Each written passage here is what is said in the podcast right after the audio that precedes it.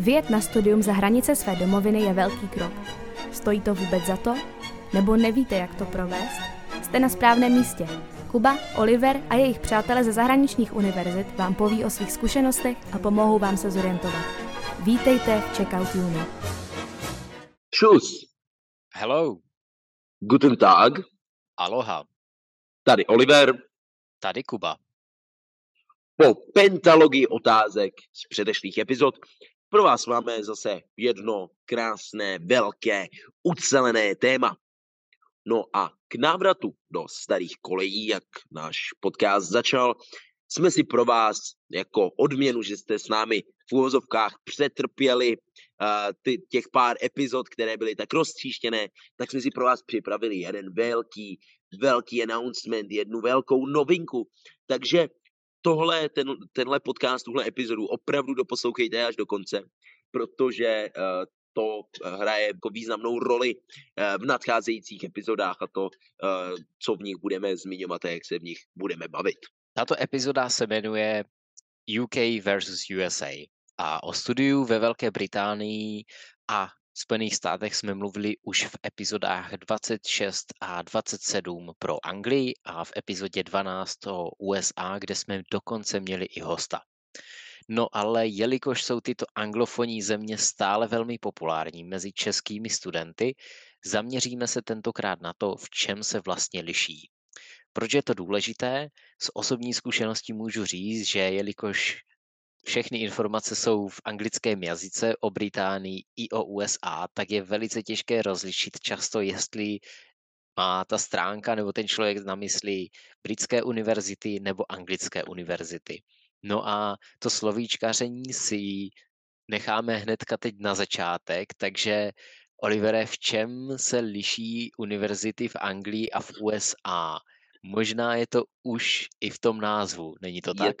Je to určitě v tom názvu, protože přece jenom v Británii, tak kde jsme byli, že jo, uni, vždycky kdokoliv, kdo začal vykládat cokoliv, co se vztahovalo jako k vysokoškolskému studiu, tak všechno bylo uni tohle, uni tamhle to,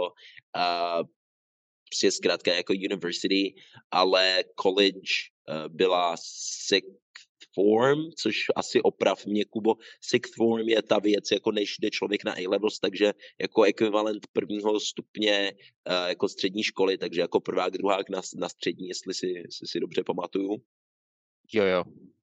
No, tak právě to byla jako v Británii college, zatímco tady prostě college jsou 4 roky na undergraduate, takže prostě bakalářské studium tady je college. Pak tam je zase trochu, jako se to liší, že když člověk jde studovat tady jako magisterské studium, tak už to není college, že college jsou opravdu jako ty 4 roky, co člověk studuje hned po střední škole. Ale to je, no, je to vlastně hned ten první jako významný rozdíl, že to, co je college v Británii, není college, jako, co se týče jako jazykovědy, tak není college v Americe a vice versa, že uni v Británii, college v Americe, v Británii, když řeknete college, tak si lidi představí něco jiného. A když řeknete uni v Americe, tak z vás lidi budou mít tak jako legraci, řeknou, hele, vy jste tak britský. To je jako jediná věc. Tím se samozřejmě jako liší i přihlášky, kdy to jsme taky rozebírali, jestli si pamatuju, v předchozích epizodách, bo jenom zmíní, proveď nás rychle jako UCASem a já to pak asi zkontrastuju s Common App, se kterou já mám zkušenost. Jasně, takže já teďka budu prezentovat Spojené království a jak se přihlásit na univerzitu do Spojeného království. Ten způsob se naštěstí nezměnil téměř vůbec od té doby, kdy jsem se hlásil já v roce 2018-19 tak nějak. Říká se tomu UCAS a je to takový přihlašovací platforma na internetu, ve které vyplníte všechny informace o sobě. Určitě jsme to už zmiňovali v minulých epizodách a pak si zakliknete vyloženě univerzity, na které se chcete hlásit. Na pořadí záleží, je tam vaše první volba, druhá volba a tak dál. A to je v podstatě celé. Zní to jednoduše, Je to poměrně jednoduché na to, jak to by mohlo být komplikované, kdyby UCAS neexistoval, takže UCAS vám to zjednodušuje, nicméně stále to potřebuje nějaký váš input. No a to je celé. UCAS je všechno, co potřebujete. Pro nás jako Čechoslováky ještě platí to, že musíme dodat potvrzení o anglickém jazyce, takže IELTS, nějaký Cambridge test, prostě cokoliv, co dokládá, že umíme anglicky na C1, doporučující dopis od učitele, pár dalších formalit, ale to je v podstatě všechno. No ale na rozdíl od toho v USA to funguje trošku jinak, že jo? V USA je to jinak.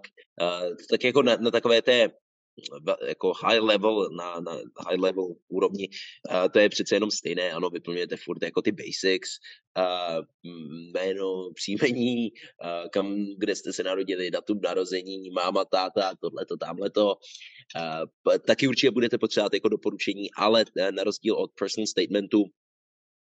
personal statementu máte většinou víc jako jednotlivých esejí, máte jednu takzvanou Common App esej, přičemž jako Common App je ekvivalent toho UCASu. V Americe je to jedna prostě ucelená platforma, kde většina škol má jakoby ty svoje přihlášky a potom máte pár jako esejí, které má každá škola jako sama o sobě. Takže jedna se vás může zeptat, proč chcete studovat u nás na škole, jiná se vás může zeptat na něco ve stylu, kdybyste byli prostě sušenka, tak jaká sušenka byste byli. Jo, že jako ty školy některé si s tím jako doopravdy jako vyhrají, taky od vás budou potřebovat testy.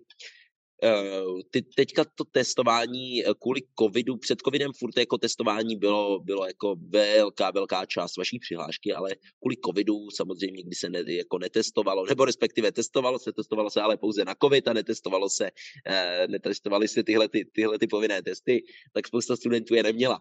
A takže nějak jako postupem času už začínají jako odhlížet od těchto jako testů a říkají si, no, tak nebudeme jako hrotit tady to testování. Testy buď SAT nebo ACT, pak ještě byly takzvané SAT subject tests, kdy jste jakoby dokazovali vaši znalost v nějakém jednom specifickém oboru, ať už to je matematika, ekonomie, počítače, biologie, fyzika, co já vím co, ale už od toho se nějak jako začíná odhlížet, což je samozřejmě v prospěch studentů, protože každý test stal jako ranec peněz. Taky asi bych určitě dal jako kontrast v tom, že zatímco ano, v Británii jako se hlásíte, prostě je vám čerstvě 18, 19 a už prostě musíte vědět, hele, já chci studovat kriminologii, hele, já chci studovat aerospace, hele, já chci studovat medicínu. Tak v Americe můžete, ale nemusíte, je to optional, tam hodit jako to, co byste chtěli studovat, ale jakoby oficiálně to nedeklarujete. Takže v Americe vy se hlásíte jakoby na školu celkově, na college, zatímco v Británii se hlásíte ještě na specifický obor.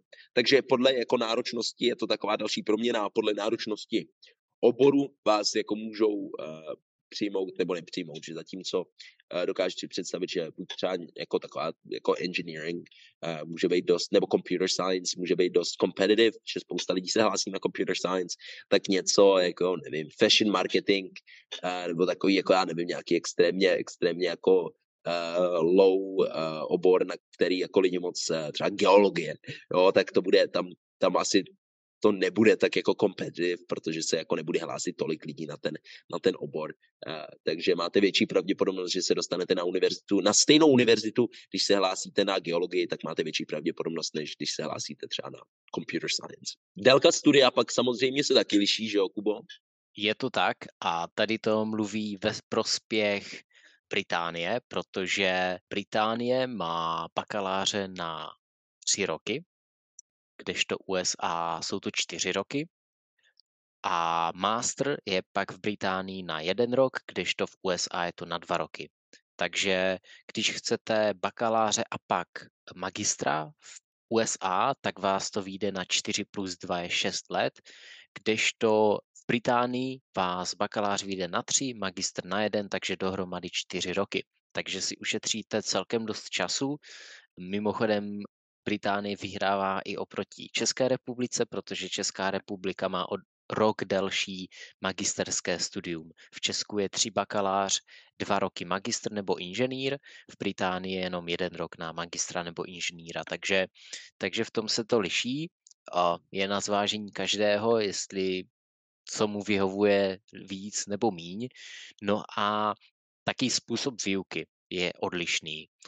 Přístup profesorů, tam je to hodně individuální, protože profesoři jsou jenom lidé, takže můžete narazit na přívětivější nebo méně přívětivé profesory, ale co se týče toho celkového kurikula, tak v Británii máte přednášky, to je asi dost podobné České republice, prostě velká přednášková místnost, profesor vysvětluje učivo, pak máte nějaké tutoriály, což jsou vlastně hodiny, kde řešíte příklady, například pro inženýry, řešíte příklady v menších skupinkách, máte praktika a pak na konci roku máte velkou zkoušku.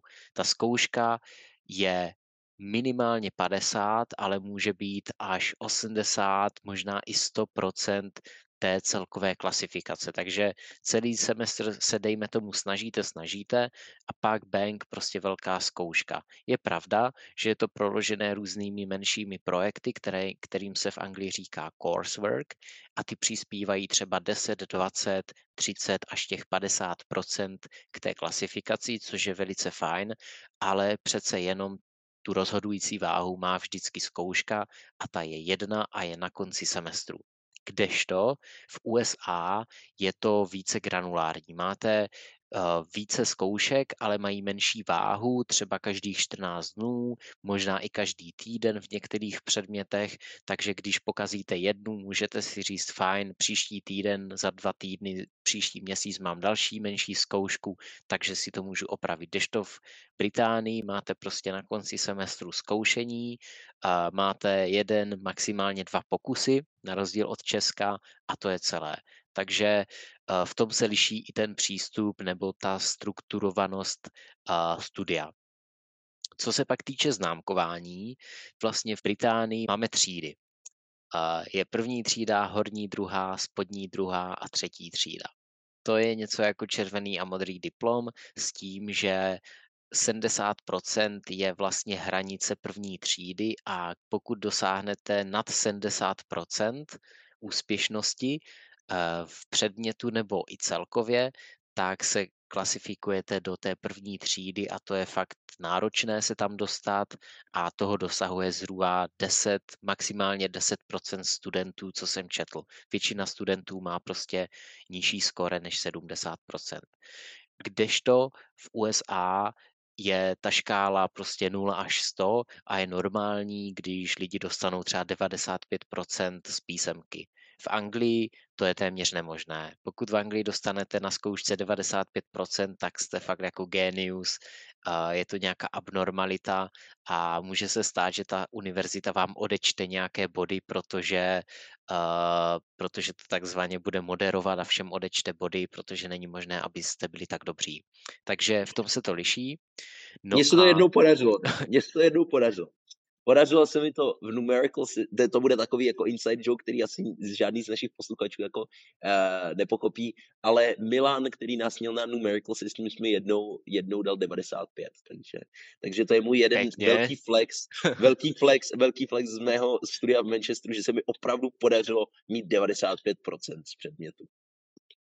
Tak vidíte, jako možné to je, ale máme štěstí na to, že jeden z nás 2 to dostal. Ale jako kdybyste se zeptali 10, možná 100 studentů tady v Británii, tak OK, takových lidí najdete fakt jenom pár. Jakože je to specifické k tomu předmětu, k tomu učiteli, ale opravdu jako vidíte, že 95% je něco, co si lidi pamatují, že dostali. Kdežto v USA je to, pokud se učíte a máte dobré známky, tak téměř na denním pořádku.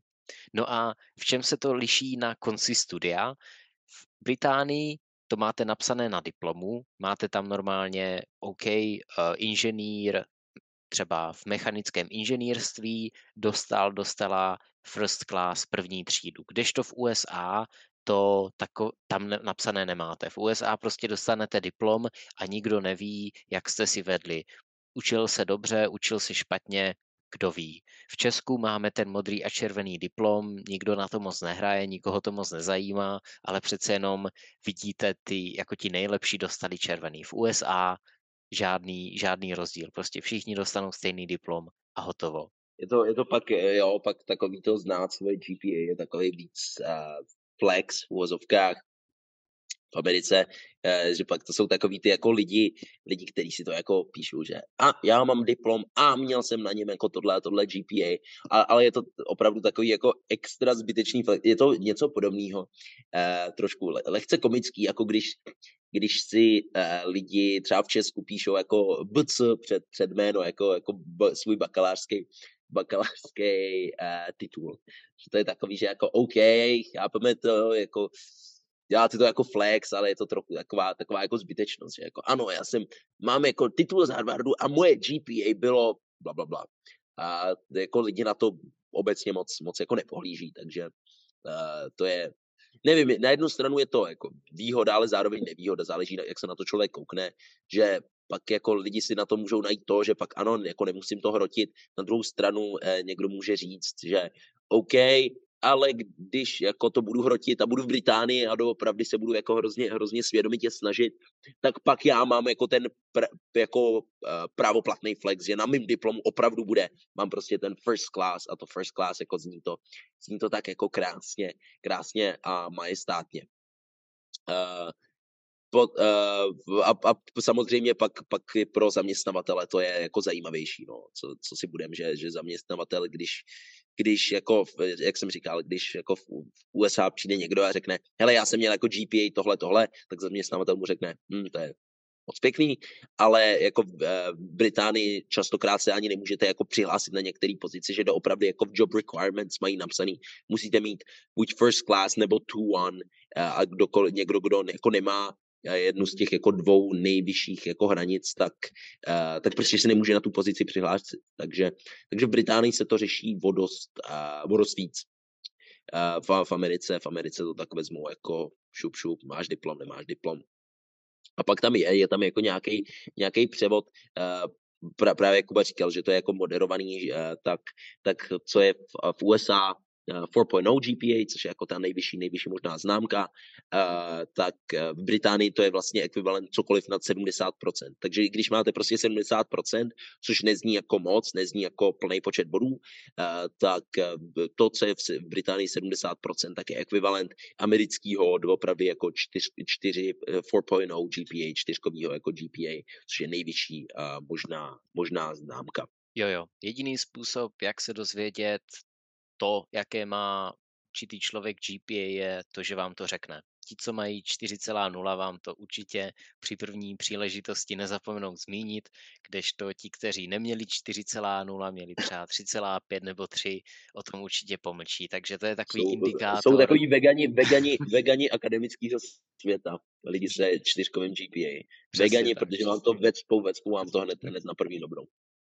Jo, takže vidíte, nestratí se to, ale je to takové zastřené v tom USA, jak jste si ve skutečnosti vedli.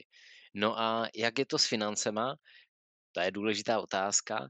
No tak bohužel píše se rok 2023 a Brexit proběhl, ten je za náma a díky tomu je školné dneska už skoro stejné ve Velké Británii, tak jako ve Spojených státech. Ve Velké Británii v současné době se díváme na částku okolo 30 000 britských liber, kdežto ve Spojených státech většinou 40 000 dolarů, v obou případech je to za rok školného. Samozřejmě existují výjimky, těmi výjimkami jsou takzvané privátní univerzity, protože, co jsme zmiňovali už několikrát, i veřejné univerzity se v USA a v Anglii platí. Ale existují ještě privátní univerzity a ty se liší v tom, že se platí ještě víc, takže tam můžete platit klidně 60 000 liber, prostě dvakrát takové částky, ale takových univerzit není moc. No a co se týče financování, no tak zmiňuji ten Brexit, protože do té doby, než Anglie vystoupila z EU, tak bylo možné si vzít půjčku na studium v Británii, která pokryla vlastně vaše školné. Dneska už to možné není, a školné je daleko vyšší. Tehdy to bylo 9250 liber ročně a všechno vám pokryla půjčka. Dneska je to kolem těch 30 000 a půjčku už nedostanete. A díky tomu, pokud prostě na to školné nemáte, tak v Anglii pravděpodobně studovat nebudete, pokud to nemůžete hradit vyloženě ze svého. Situace je jiná, ale v USA, kde je poměrně běžné vzít si normálně půjčku, už třeba v těch 18 letech, kdy se hlásíte na univerzitu a tou půjčkou pokrýt vaše studijní náklady. Takže v tom se liší školné. Zapomněl jsem něco dodat? Ne, to je jako, co se týče školného, ale samozřejmě pak je důležité vzít v potaz celkové náklady jakoby na studium, kdy samozřejmě školné je jenom jedna jako část celkových jako studijních nákladů, že potom se člověku může jako výrazně prostě prodražit studium podle toho, kam jde studovat, na takových těch jako životních nákladech. A to samozřejmě taky mezi Amerika a Británie se výrazně liší. Zase nejde úplně říct, hodit jako všechno do jednoho pytle, protože jak Amerika, tak Británie. Amerika samozřejmě mnohem víc, obrovská země, Británie jakoby v porovnání menší, ale zároveň taky jsou tam jako regionální rozdíly, ale nebylo by to úplně jako fair porovnání, prostě vzít jako nějak to hodit do jednoho pytle a srovnávat ani na druhou stranu jako by asi úplně nebylo fér vzít prostě ceny někde v Glasgow versus prostě New York, nebo naopak Londýn versus někde jako Nebraska, protože samozřejmě to pak jako výrazně ovlivní, jak jako pak vidíte, že jako si řeknete, hele, ta Amerika je hrozně drahá, nebo hele, ta Británie je hrozně drahá. Obě dvě jsou drahý a super jako pro českého studenta, to je asi to je nejdůležitější věc, co musím říct, že jako pro lidi z Česka, kde jsme jako zvyklí na české ceny. A to dokonce ještě jako v Česku lidi říkají, hele, ta Praha je hrozně drahá, já jsem jako z Prahy a že jako já jsem zvyklý v úvozovkách na pražský ceny, jak se říká. I pro mě jako to, jako je to hrozný přepal. Británie, Amerika, všude je to hrozně jako drahý, ale co je důležité zmínit je, že se to extrémně jako liší. Jo. V Británii, jenom co si pamatuju, v Británii byl takový jako výpočet, že když já jsem se rozhodoval mezi UCL a Manchesterem a ceny se říkalo, že jako ke všemu přičtěte tak jako 25%, že jako co si koupíte za pound v Manchesteru, nebo ještě já jsem tam měl, další školy, Loughborough, Bath, Warwick, prostě tady takový ty jako jiný místa, Británic, tam se ženete jako za pound, tak v Londýně jako se koukáte na pound 25 pence, takže jako o 25 až 40% víc. V Americe ty rozdíly jsou mnohem masivnější, že fakt, co jako jedete do, nevím, Idaho, nebo Ohio, nebo Kansas, jo, Indiana, nějaký takovýhle, jako takový Midwest státy, tak oproti tomu prostě New York, LA, ty velký metropole, koukáte se dvojnásob, až někdy, řekl bych, jako trojnásob, jo. Takže výrazně se to liší. Ty cost of living, pak když je přičtete k tomu, tak v té Americe určitě budou vyšší, jako, jo, že to školní je jako porovnatelný, ale protože fakt předpokládáme, že budete se hlásit na nějakou jako školu, která je ne fakt úplně někde totálně mimo civilizaci, tak řekl bych asi, že vás to vyjde na trošku víc, řekl bych možná zdvojnásob v Americe, jako zdvojnásobne to, že vím, že ty předpokládaný cost of living jsou někde třeba $70,000 ročně. V Británii, pokud máte 30 000 liber školní, tak dejme tomu, koukáte se na 45 000 liber za rok i s jako ubytováním, jídlem, a tak, ale všechno si tomu jako musíte propočítat, existují takový jako calculators a fakt všechno to záleží to, kam jako jdete. Ale jenom tohle zmiňuji, tady ten jako hrozně dlouhý monolog, abyste si nemysleli, že jako jenom plácete 30 000 liber na stůl nebo 40 000 dolarů a jste hotoví. To vůbec ne, to je doopravdy jenom školní. Samozřejmě velkou součástí peněz je ubytování, který se taky liší, že jo, v Británii, v Americe. Co jsou takový, já nevím, Kubo, co bys vypíchnul asi jako největší rozdíl jako v americkém a britským úbytku? Já bych řekl, že v Americe je běžnější bydlet na koleji než v Británii, což v Česku taky koleje mají jako velice silné místo v tom studentském životě, ale z mé zkušenosti tady v Británii ta kolej je spíš takový start. Bydlíte tam v prváku, jestli teda vůbec. Hodně lidí, mých spolužáků i těch, co znám, na koleji nikdy v Británii nebydlelo. Bydleli prostě s kamarádama v pronátém domě, z toho důvodu, že v Británii jsou prostě domy pomalu jak takový menší hrad a prostě je tam dost pokojů na to, aby v každém mohl přežít jeden člověk, jsou tam 2-3 koupelny v celém domě, takže to normálně je poměrně snadné přeměnit v takovou menší ubytovnu.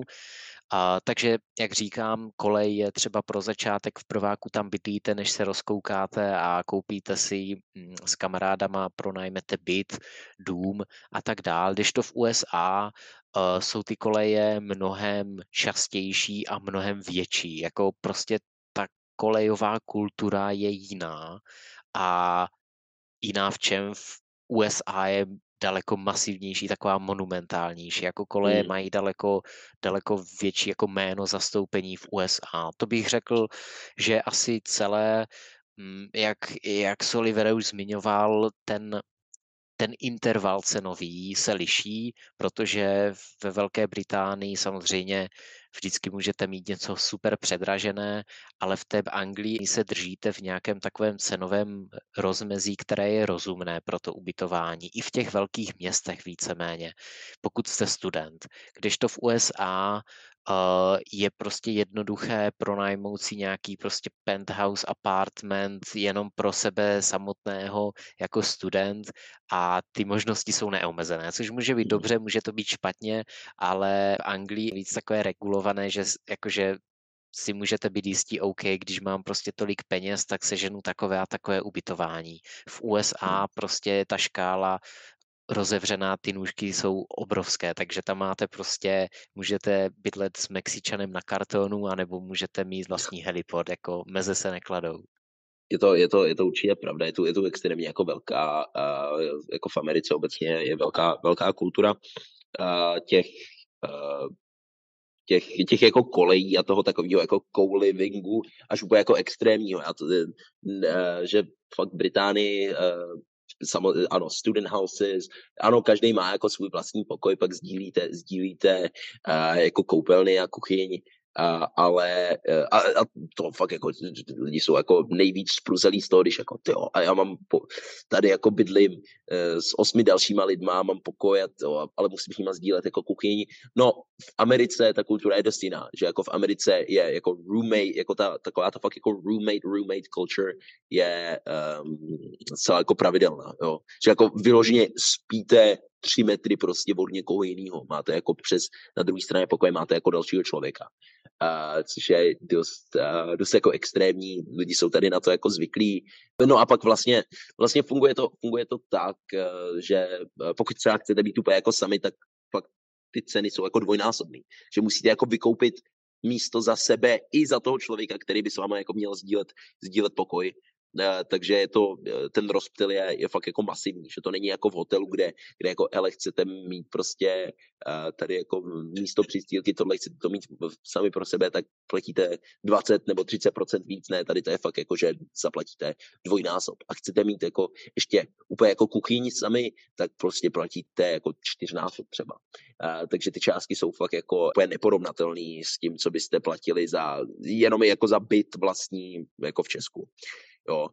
Takže ale mezi Británií a Amerikou tak jako taková ta roommate versus flatmate culture je dost jiná, že v té Británii aspoň jako vlastní pokoj máte, takže máte jako to místo, kde prostě můžete si jít jako se mnou a víte, že máte jako sociální klid, pokoj od všech lidí. Ale zase je pravda, že jako v té Americe ty apartment buildings, některý jsou fakt jako extrémně luxusně vybavený, že jako máte apartment building, kde máte, já nevím, jo, máte bazén, výřivku, posilovnu, basketbalový kurt a všechno jako to máte ve svý jako budově. Zatímco v Británii jste nejvíc rádi, když vám funguje topení. Jo. Takže je to jako něco za něco. Že OK, máte vlastní pokoj, máte to asi trochu levnější v Británii, ale máte jako prdlajs versus tady jako vyloženě v Americe jsou ty koleje hodně jako hotelový. Fakt máte pocit, že jste prostě v nějakém jako úplně premium hotelu. Máte jako to vybavení úplně parádní. Zase bavíme se o takových jako v úvozovkách lepších univerzitách. Nevím, jako jestli nějaká univerzita v Idaho vám jako poskytne fitko v ubytování, ale prostě je to jako jiný ubytování. Když odhlídneme od ubytování a hodíme se na kariérní prospekty, určitě jako studium samo o sobě je krásný, ale přece jenom studujeme, aby jsme později v životě to měli jednodušší, tak kariérní prospekty jsou taky jako důležitý téma. Já to jenom jako tak rozkopnu a pak to zase přidám Kubovi. Já to rozkopnu tím, že jako statementem, výrokem, že záleží, kde chcete pracovat. Chcete-li pracovat v Americe, je lepší být v Americe. Chcete-li pracovat v Británii, tak asi se hodí studovat taky v Británii, ale jenom to zmiňuji, protože existují fakt určitý jako takový restrictions, který vám zabrání práci v Americe, pokud jste třeba nevystudovali v Americe, nebo to budete mít výrazně těžší. Takže tohle je můj statement. Kubo, jestli chceš nějak navázat, ty máš přece jenom jako větší zkušenost s tou jako britskou částí a přihlašování se v Británii, takže můžeš jako něco dodat o Británii, ale já jenom vím, že v Americe, že spousta mých kamarádů se hlásili do Ameriky, protože chtějí pracovat třeba pro Google v Americe a vidí, že prostě s britským titulem by neměli šanci získat pozici v Google v Americe, protože ten jako vízový proces a ty imigrační podmínky a povinnosti jsou dost bohubů. Je to tak. Já, když jsem se hlásil třeba i do práce tady v Británii, jenom tak na zkoušku, jak to dopadne, jak si stojím, tak jsem zjistil mnoho věcí. Za prvé, kdybych tady nebyl býval studoval na univerzitě, tak by pro mě bylo daleko těžší jako legitimizovat se jakožto příchozí občan, příchozí pracovník, který chce pracovat. Takže to, že máte zdejší univerzitu, vám zaprvé v Británii dává to, že ti zaměstnavatelé se dívají na britský titul a oni mu rozumí. Oni prostě ví, co znamená first class, second class, ví, kde je univerzita v Edinburghu, v Glasgow a ví, co za předmět jste studovali. Když přijdete s jinama, tak jako to je vzájemné, i kdybych přišel že z britské univerzity do Česka, z České do Británie, tak ten zaměstnavatel se na to bude dívat trošku jinak, protože prostě neví, do čeho jde.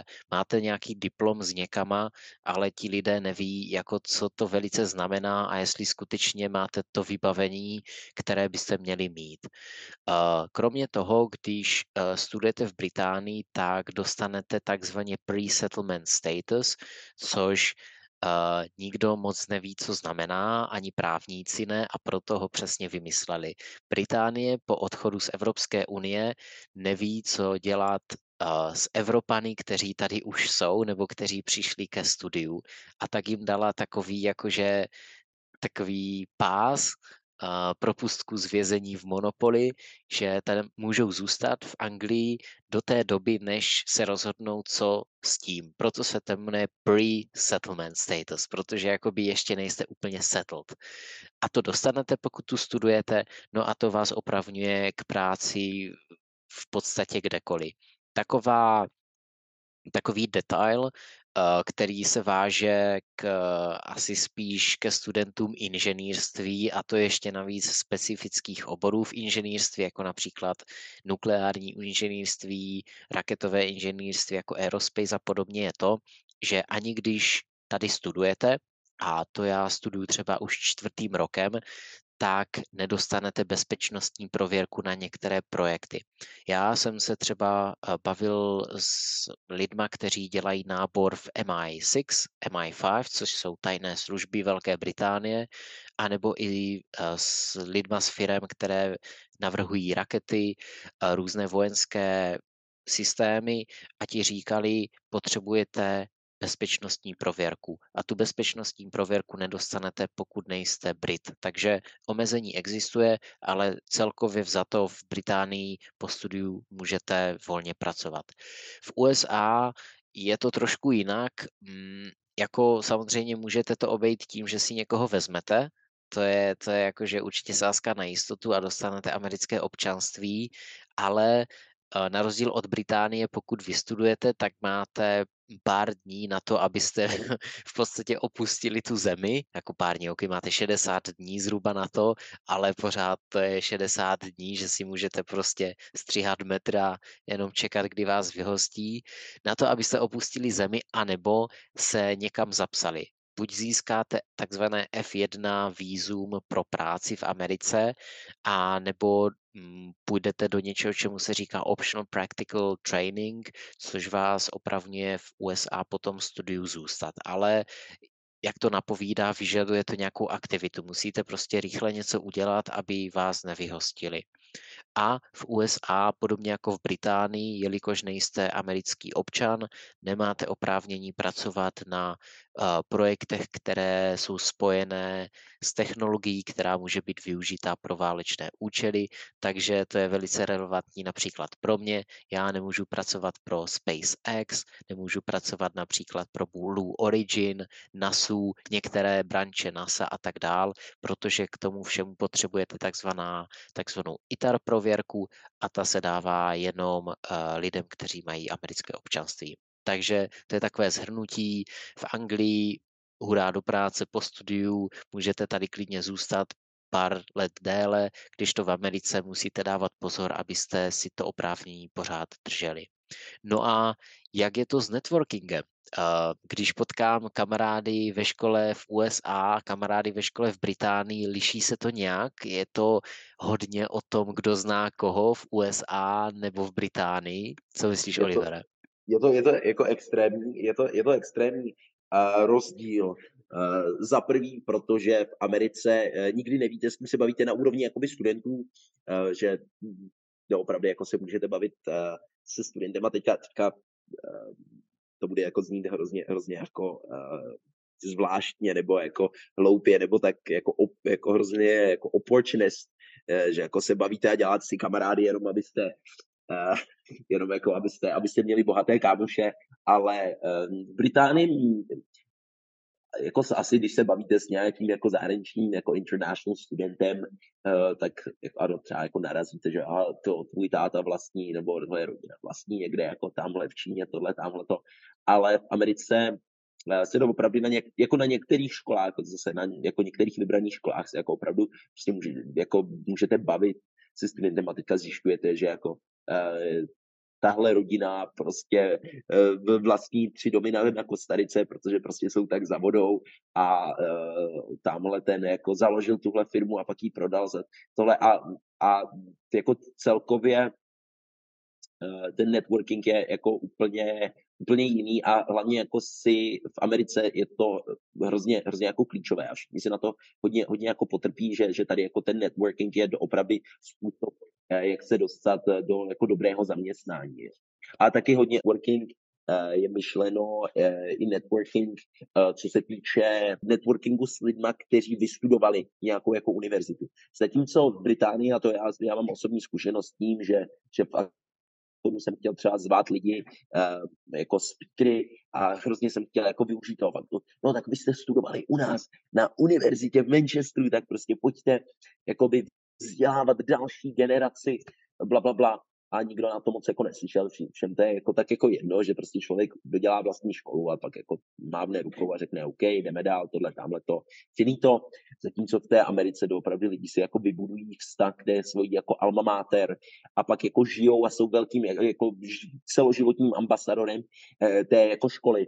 a pak je jako dobré toho využít, že vidím, že tenhle jako podnikatel, tenhle majitel firmy je z naší školy, tak prostě já vím, že jenom protože jsem vystudoval tu školu jako on, tak můžu dojít za ním a můžu prostě se s ním bavit o tomhletom, tamhletom, můžu jako u něj najít zaměstnání, takže pak ten networking jakoby i s těmi lidmi, co odchodili tu školu, je hrozně jako klíčový a doopravdy je to zcela jako akceptovaný a dokonce i hodně jako podporovaný způsob, jak se jako kariérně jako budovat kariéru. Takže v Británii, zatímco v Británii lidi mají takový jako ten don't care přístup k té jako škole a ke své alma mater, že jako OK, udělal jsem školu, jdu dál. V Americe prostě jakmile se zapíšete na jednu školu, tak najednou můžete šáhnout do celého jako networku té školy a v Americe ty jako networks fungují doopravdy silně. No a předtím, než se vrhneme na zbytek, ohledně studentského života a podobně, tak nechtěl bys nám, Olivere, něco říct? Myslím si, že bych měl, musel jsem teďka těch 30, nebo nevím, jak dlouho už nahráváme, ten celý, jako tu dobu, co nahráváme, jsem musel kolem toho tak jako balancovat a pak jsem si v jeden nebo ve pár jako momentech uvědomil, že jsem to tak jako možná trošku prokecal, když jsem říkal něco o USA a použil jsem slovíčko tady, tak myslím si, že když si to člověk jako teďka uspořádá, tak je to zcela jasné. Je to, že já teďka jsem v USA. Ačkoliv jste mě slyšeli párkrát se vyjádřit v podcastu proti studiu a byl jsem hrozně párkrát jako kyselej, zejména když jsme nahrávali nějakou epizodu po nějakým velkým projektu nebo jako dlouhé studijní session, tak jsem byl hrozně jako přejetej a demotivovaný a říkal jsem, tyjo, studium je jako nejhorší věc. Jak říká getting college is a scam, tak vrátil jsem se já ke studiu, i když jsem v červnu jako dodělal, protože já jsem, jak jsme se bavili v jedné epizodě, já jsem měl o rok míň než Kuba ještě ten je jako v Manchesteru, dělá jako svůj M.Eng, já jsem dělal B.Eng a dodělal jsem svůj B.Eng, ale pak, nevím, pak mě prostě nějak přes léto jsem si to porovnal v hlavě, podal jsem přihlášku do Ameriky na 3 semestry ještě, abych si dodělal vlastně to, co jsem si, nevím, co Kuba dělá jako na tom MN, že jako by ten Masters, tak jsem si řekl, hele, zkusím to v Americe. Přihlásil jsem se na svoji legit dream školu, na kterou já jsem jako hrozně aspiroval už na undergrad. USC, University of Southern California. A dostal jsem se na Spring Admit, takže teďka je 25. února 2023. Já jsem v Americe od 6. ledna 2023. Jsem tady studentem, takže mám jako jarní semestr, pak podzimní semestr a pak ještě jarní semestr. A po roce a půl studia tady na USC si odvezu i teda jako MSc titul za Product Development Engineering, takže pokračuju dál v inženýrství, nezměnil jsem obor, nejdu dělat gender studies, nejdu dělat literature, nejdu dělat fashion marketing, zůstávám u inženýrství, držím se toho dál, ale tohle je můj jako velký jako coming out, kdy já jsem to musel v předchozích epizodách tak jako kolem toho balancovat. Konečně teďka už můžu jako otevřeně mluvit a zároveň teda musím přiznat, o tom vlastně budeme mít i další věc, že jako budeme se bavit o studentském životě, že velkou motivací a samozřejmě já si potrpím doopravdy na tom jako být hodně upřímnej, cokoliv, co říkám, protože tak jako teďka tady mám jako mazat med kolem míst, by mi nepřišlo fér. Hlavní motivací je samozřejmě titul, super, paráda, krásný papír, ale já jsem byl dost přejetej, když jsem a je to i důležitá jako věc, co bych vám doporučoval si pamatovat, když se jako rozhodujete o jako vysoké škole, jak prostě budete trávit váš čas na vysoké škole. Já jsem dodělal jsem ty 3 roky v Manchesteru a byl jsem takový jako přijetej. Jsem si říkal, dobrý, tak jsem tady jako někde něco jako hrozně haslil a akcelerátor a podcast, teďka jsem tady začal další iniciativu a tohleto, tamhleto. ale jako vůbec jsem si neužil takový to, jak lidi říkají, hele, já jsem měl fakt jako nejlepší čas na jako mladý jako na univerzitě, tak já jsem si to jako vůbec neuvědomil, pro mě to jako vůbec, pro mě ta jako studentská experience jako vůbec, jako it wasn't it at all. A takže mojí motivací budou opravdu jako velkou, OK, papír, rodina bude jako spokojená, tím se rozbrečeli, když jsem jim řekl, že jako nechci dělat magistra původně, ale mám šanci na takový jako sociální reparát, mít takový jako druhou šanci na takový ten fakt jako studentský život. Zatím to jako splňuju. Je to fakt sranda tady jako v Americe. Chvilku se jako odvázat nebejt jako takový ten nechutný hustleman, ale jenom tím chci říct, že doopravdy ty motivace jsou různorodý a nenechte si někým jako nakukat, že tahle univerzita nebo tamhle ta univerzita a tenhle styl studia, tenhle styl trávení času na vysoké škole je správně nebo špatně. Všechno závisí samozřejmě na vás a jak to cítíte. Tak, to je můj velký jako coming out. Teďka já rozkopnu i studentský život, protože samozřejmě jsem jako v epicentru studentského života. USC jako extrémně solidní studentský život a jako taková ta experience a věci, co můžete dělat.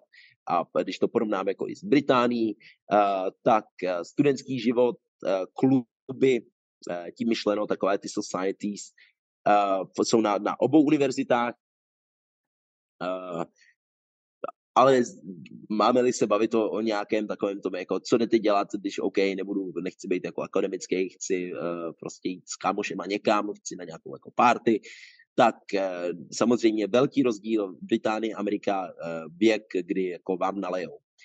V Británii 18, v Americe 21, takže to není tak jako jednoduché jít prostě na pivo tady jako v Americe, v porovnání jako s Británií, že v Británii je celá jako normální, hele, prostě jdeme si sednout do spůz, každý si jako koupíme 2 piva a budeme se bavit nad půl litrama, to rozhodně tady jako není. Takže tady, když už jako se něco dělá, tak jsou to house parties, vždycky jsou parties jako v domech lidí nebo jako v bytech lidí.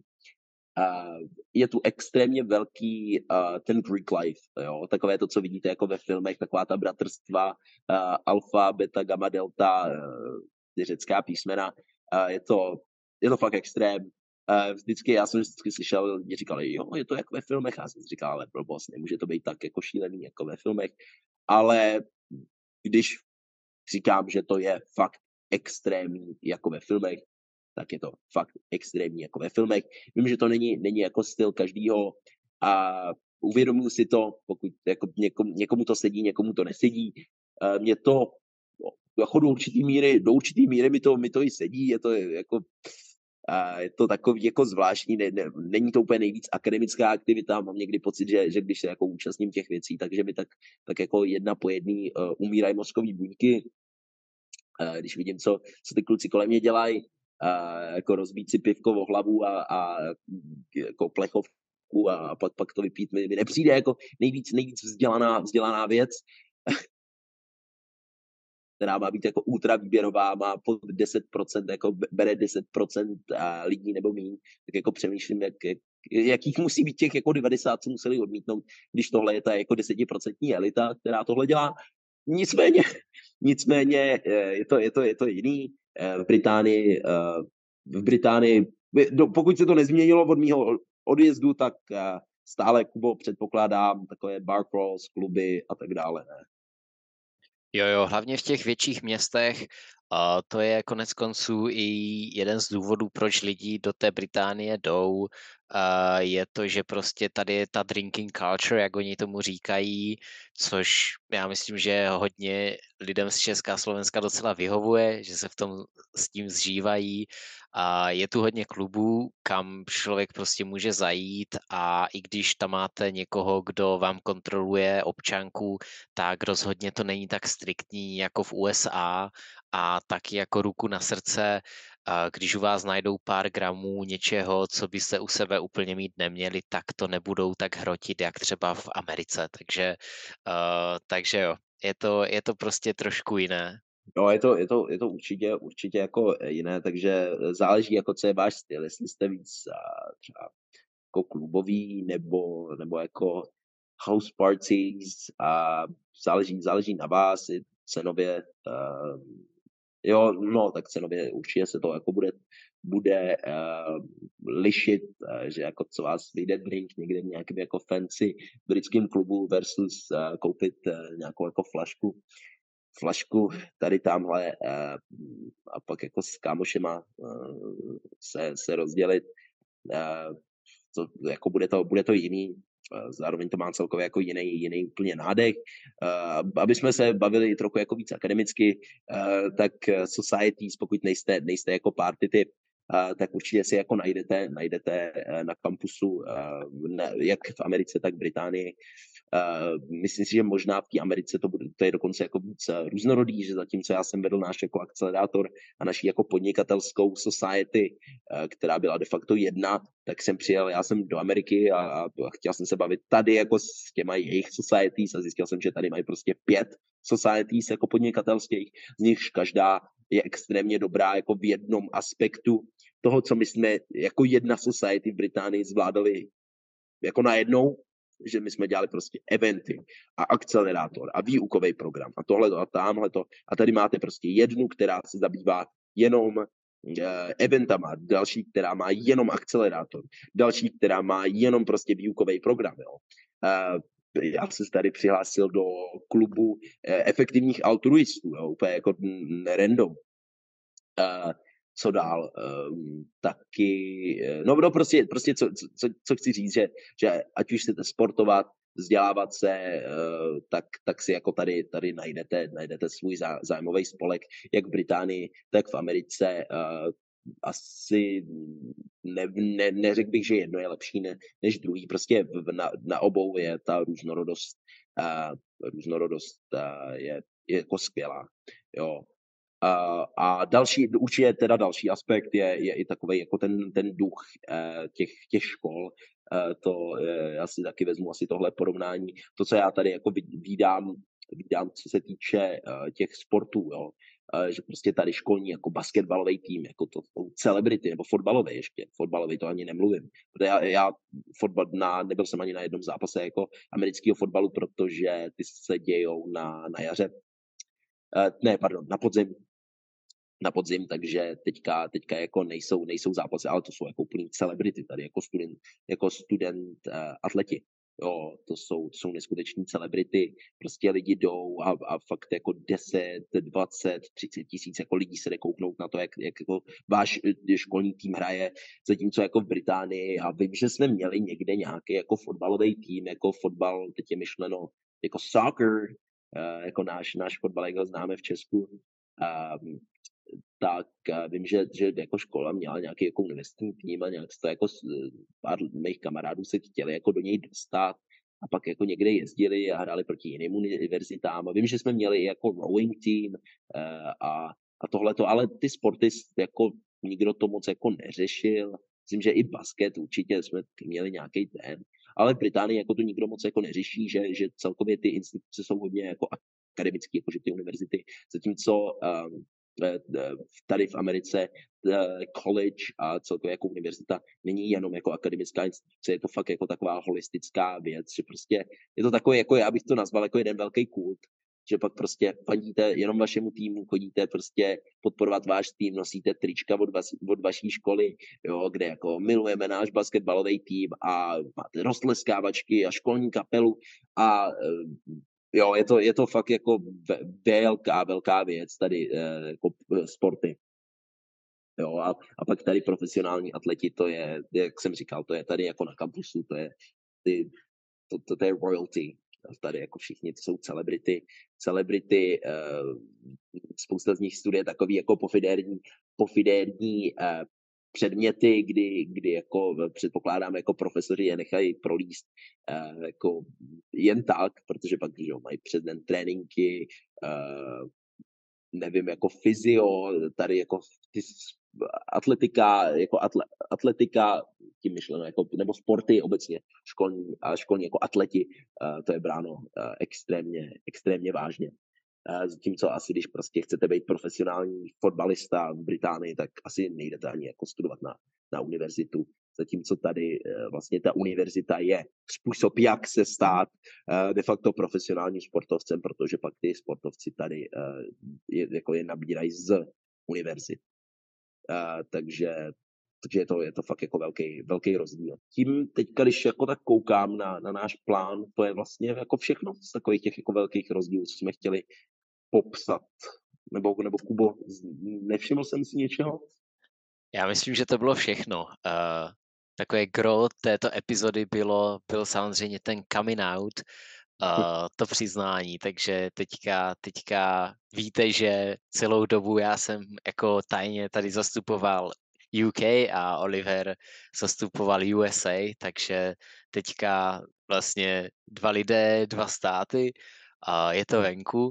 No a to určitě obohatí náš podcast do budoucna, protože dřív jsme měli jeden úhel pohledu, takový ten britský, oba z Manchesterské univerzity, ale teďka máme v podstatě úhly pohledu každý na téměř jiné straně světa a o to určitě budou ty budoucí epizody záživnější a diverznější. Takže to je celé za tento podcast, no a příště se můžete těšit na mnoho dalších vědomostí o studiu v zahraničí. Tak jo, do příště se budeme těšit. Akorát nám teda trochu zkomplikuje vždycky nahrávání, ty výrazné časové rozdíly, protože jsme od sebe, mám pocit, 8 hodin. Ale pro vás my se obětujeme, takže určitě nám dejte vědět, pokud je něco, co by se třeba chtěli slyšet, že vás třeba napadlo teďka, hele, tenhle jeden je na jednom konci světa, druhý na druhém, bylo by hrozně zajímavý srovnat tohleto nebo slyšet o tomhle, dejte nám vědět, moc rádi si to vyslechneme a pak pro vás tu epizodu uděláme. Každopádně do příště se budeme těšit a mějte se. Čau. Díky a čau.